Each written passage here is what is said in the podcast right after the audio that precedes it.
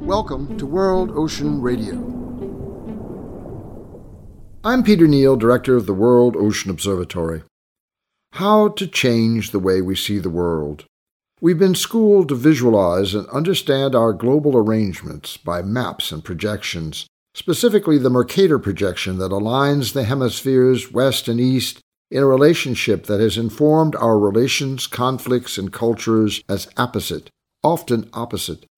On the surface, it appears a balanced view, a terrestrial equilibrium that affirms land mass as its focus surrounded by an indifferent sea.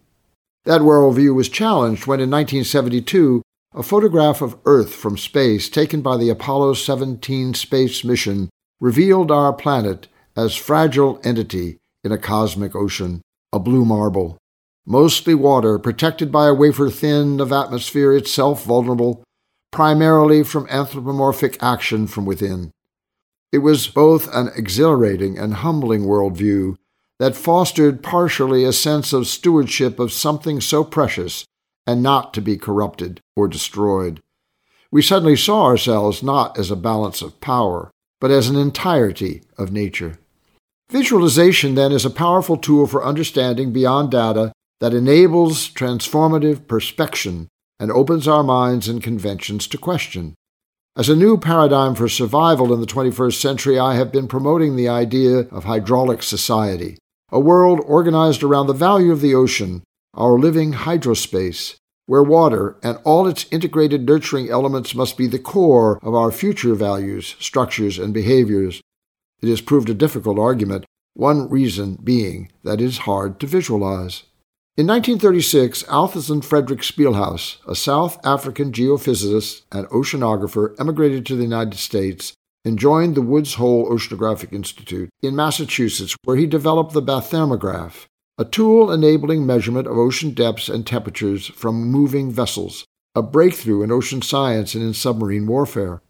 Spilhaus, who died in 1998, had a fascinating mind and career.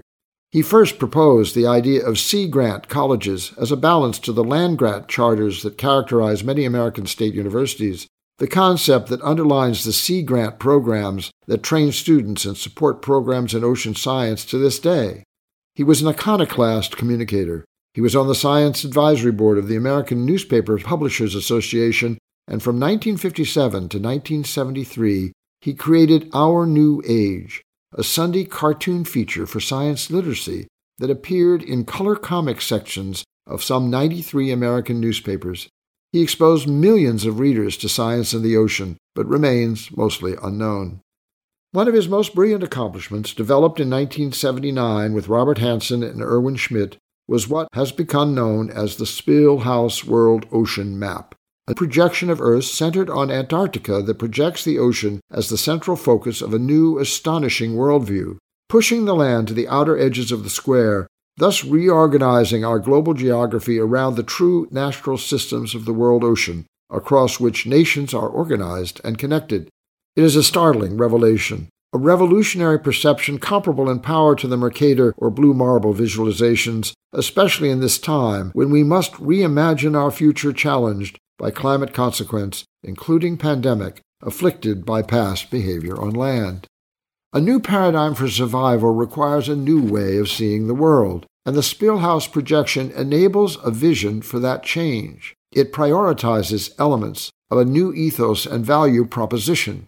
It becomes a framework for planning, policy, and performance. In my book, The Once and Future Ocean, published in 2016, I put it this way If we can envision the ocean as beginning at the mountaintop and descending to the abyssal plain, if we can relate to water as an organizing principle for how we live in and on the land, then we can understand the protection of its integrity, free flowing and pure, in relation to the most important requirements for a successful living.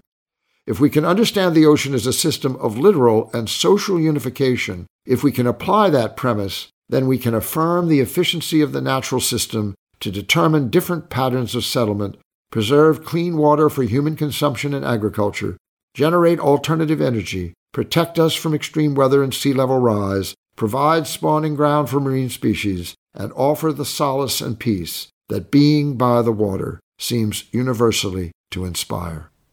We will discuss these issues and more in future editions of World Ocean Radio.